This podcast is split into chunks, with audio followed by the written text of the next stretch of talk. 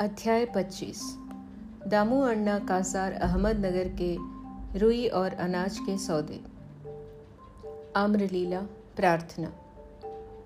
प्राकथन जो अकारण ही सभी पर दया करते हैं तथा समस्त प्राणियों के जीवन व आश्रयदाता हैं, जो परब्रह्म के पूर्ण अवतार हैं, ऐसे अहेतुक दया सिंधु और महान योगीराज के चरणों में साष्टांग प्रणाम कर अब हम यह अध्याय आरंभ करते हैं।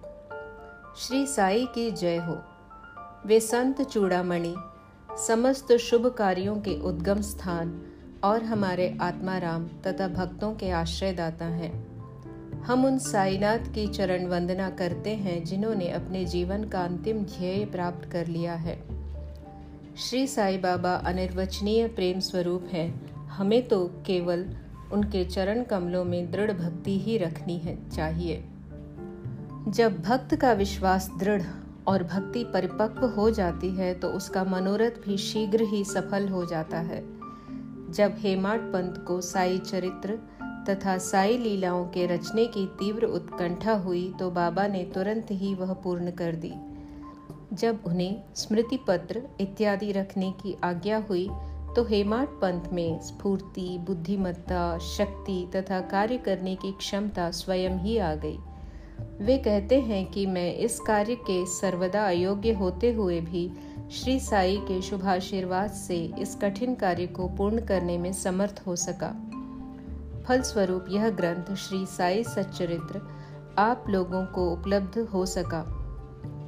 जो एक निर्मल स्रोत या चंद्रकांत मणि के ही सदृश है, जिसमें से सदैव साई लीला रूपी अमृत झरा करता है, ताकि पाठकगण जी भरकर उसका पान करें। जब भक्त पूर्ण अंतकरण से श्री साई बाबा की भक्ति करने लगता है तो बाबा उसके समस्त कष्टों और दुर्भाग्यों को दूर कर स्वयं उसकी रक्षा करने लगते हैं। अहमदनगर के श्री दामोदर, सांवलराम रासने कासार की निम्नलिखित कथा उपयुक्त कथन की पुष्टि करती है।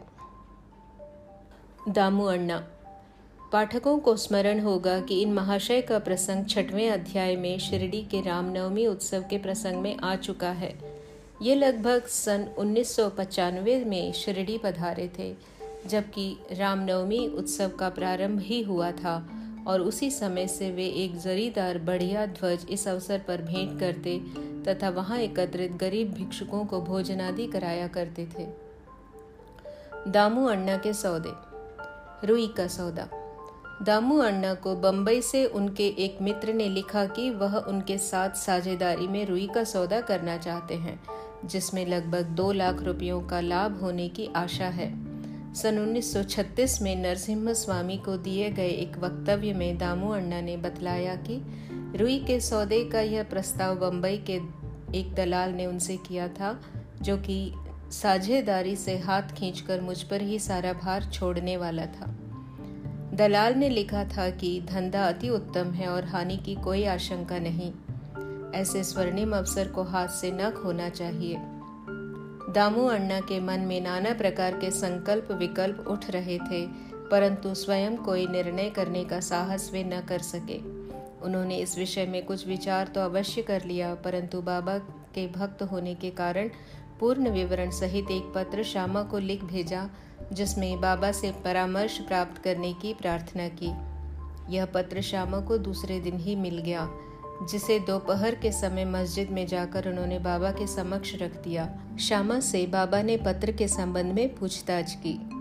उत्तर में श्यामा ने कहा कि अहमदनगर के दामू अण्णा कासार आपसे कुछ आज्ञा प्राप्त करने की प्रार्थना कर रहे हैं। बाबा ने पूछा कि, वह इस पत्र में क्या लिख रहा है? और उसने क्या योजना बनाई है?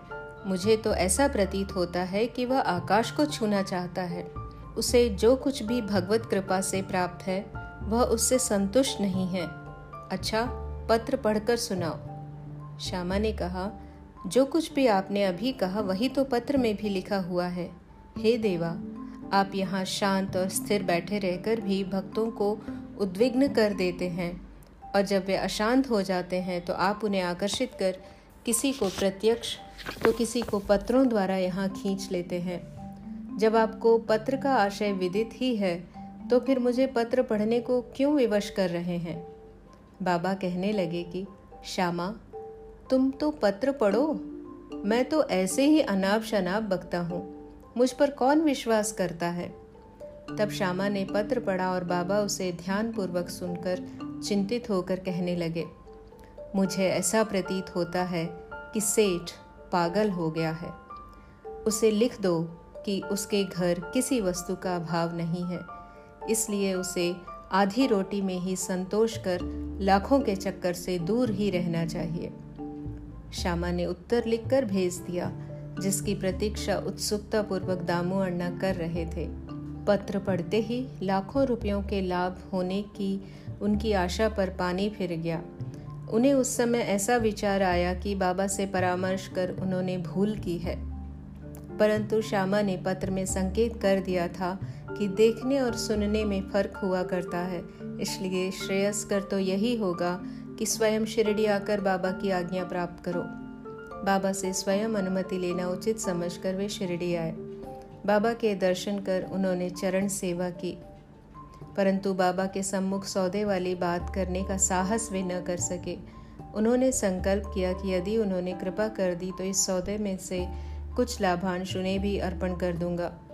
यद्यपि यह विचार दामू अण्णा बड़ी गुप्त रीति से अपने मन में कर रहे थे तो भी त्रिकालदर्शी बाबा से क्या छिपा रह सकता था?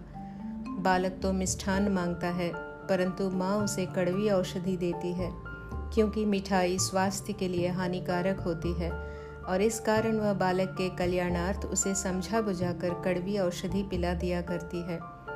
बाबा एक दयालु माँ के समान थे, वे अपने भक्तों का वर्तमान और भविष्य जानते थे। इसलिए उन्होंने दामू अण्णा के मन की बात जानकर कहा कि बापू मैं अपने को इन सांसारिक झंझटों में फंसाना नहीं चाहता। बाबा की अस्वीकृति जानकर दामू अण्णा ने यह विचार त्याग दिया। अनाज का सौदा।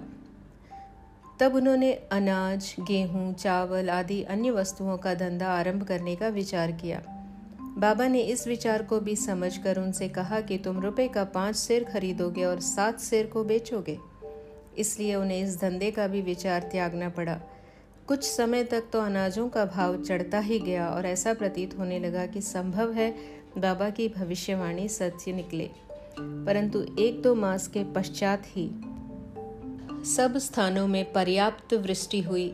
जिसके फलस्वरूप भाव अचानक ही गिर गए और जिन लोगों ने अनाज का संग्रह कर लिया था, उन्हें यथेष्ट हानि उठानी पड़ी। पर दामू अन्ना इस विपत्ति से बच गए।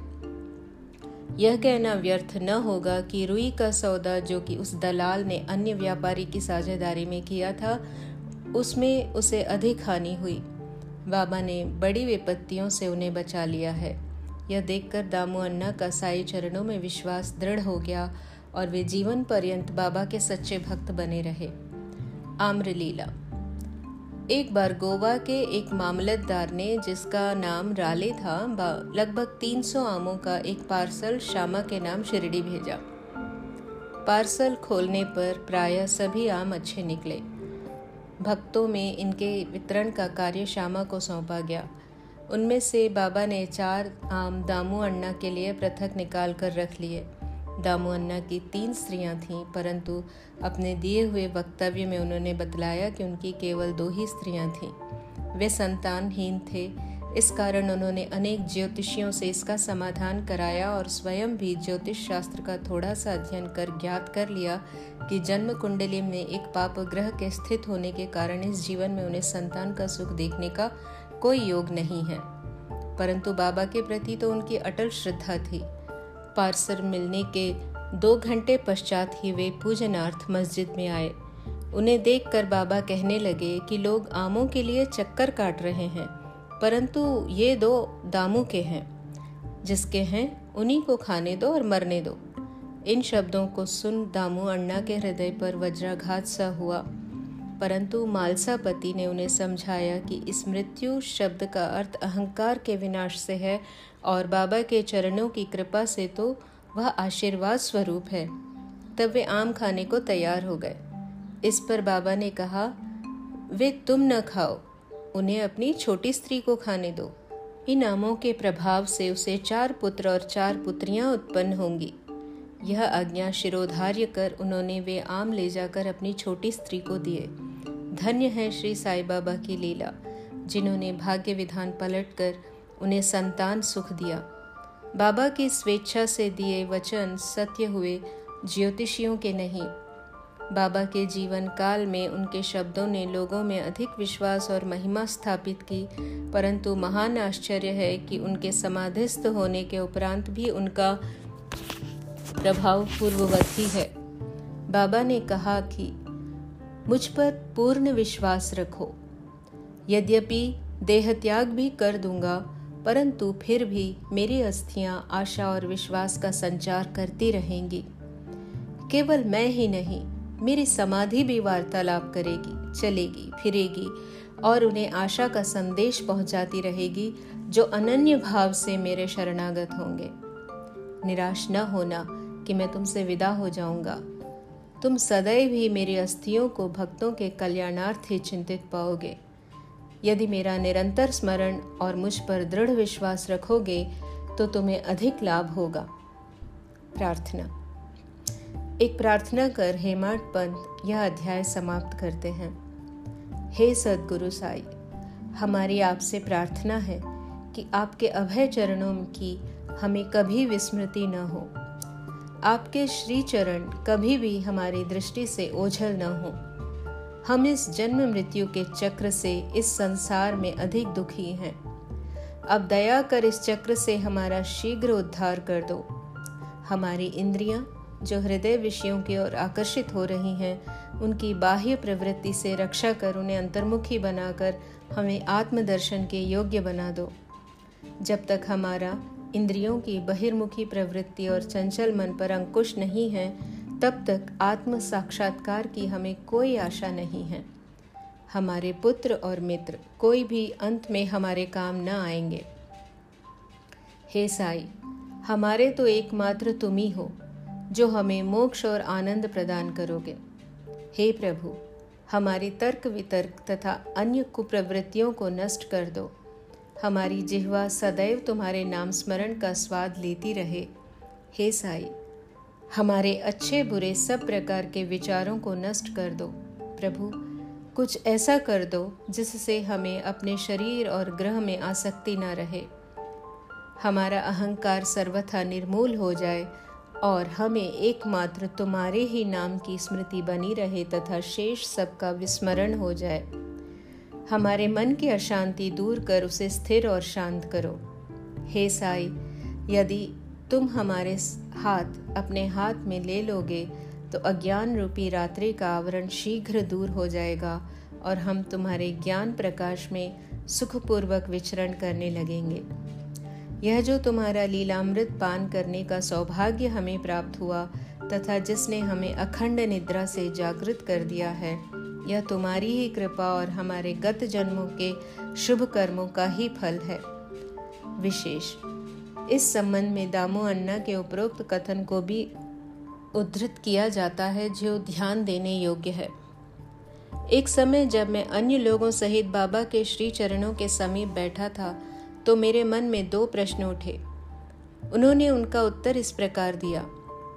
पहला, जो जन समुदाय श्री साई के दर्शनार्थ शिरडी आता है। क्या उन सभी को लाभ पहुँचता है? इसका उन्होंने उत्तर दिया कि बौर लगे आम वृक्ष की ओर देखो। यदि सभी बौर फल बन जाएँ तो आमों की गणना भी न हो सकेगी। परंतु क्या ऐसा होता है? बहुत से बौर जरकर गिर जाते हैं। कुछ फले और बड़े भी तो आंधी के झकझोरों से नष्ट हो जाते हैं और उनमें से कुछ ही शेष रह जाते हैं। दूसरा प्रश्न मेरे स्वयं के विषय में था। यदि बाबा ने निर्वाण ले लिया तो मैं बिल्कुल ही निराश्रित हो जाऊँगा। तब मेरा क्या? इसका उत्तर बाबा ने दिया कि, जब और जहाँ भी तुम मेरा स्मरण करोगे, मैं तुम्हारे साथ रहूँगा। इन वचनों को उन्होंने सन 1918 के पूर्व भी निभाया और सन 1918 के पश्चात आज भी निभा रहे हैं। वे अभी भी मेरे साथ रहकर मेरा पथ प्रदर्शन कर रहे हैं। यह घटना सन 1910-11 की है। उस समय मेरा भाई मुझसे पृथक हुआ और मेरी बहन की मृत्यु हो गई। मेरे घर में चोरी हुई और पुलिस जाँच पड़ताल कर रही थी। इन्हीं सब घटनाओं ने मुझे पागल सा बना दिया था। मेरी बहन का स्वर्गवास होने के कारण मेरे दुख का पारावार न रहा और जब मैं बाबा की शरण गया तो उन्होंने अपने मधुर उपदेशों से मुझे सांत्वना देकर अप्पा कुलकर्णी के घर पूरन पोली खिलाई और मेरे मस्तक पर चंदन लगाया। जब मेरे घर चोरी हुई और मेरे ही एक तीस वर्षीय मित्र ने मेरी स्त्री के गहनों का संदूक, जिसमें मंगलसूत्र और नथ आदि थे, चुरा लिए, तब मैंने बाबा के चित्र के समक्ष रुदन किया। और उसके दूसरे ही दिन वह व्यक्ति स्वयं गहनों का संदूक मुझे लौटा कर क्षमा प्रार्थना करने लगा।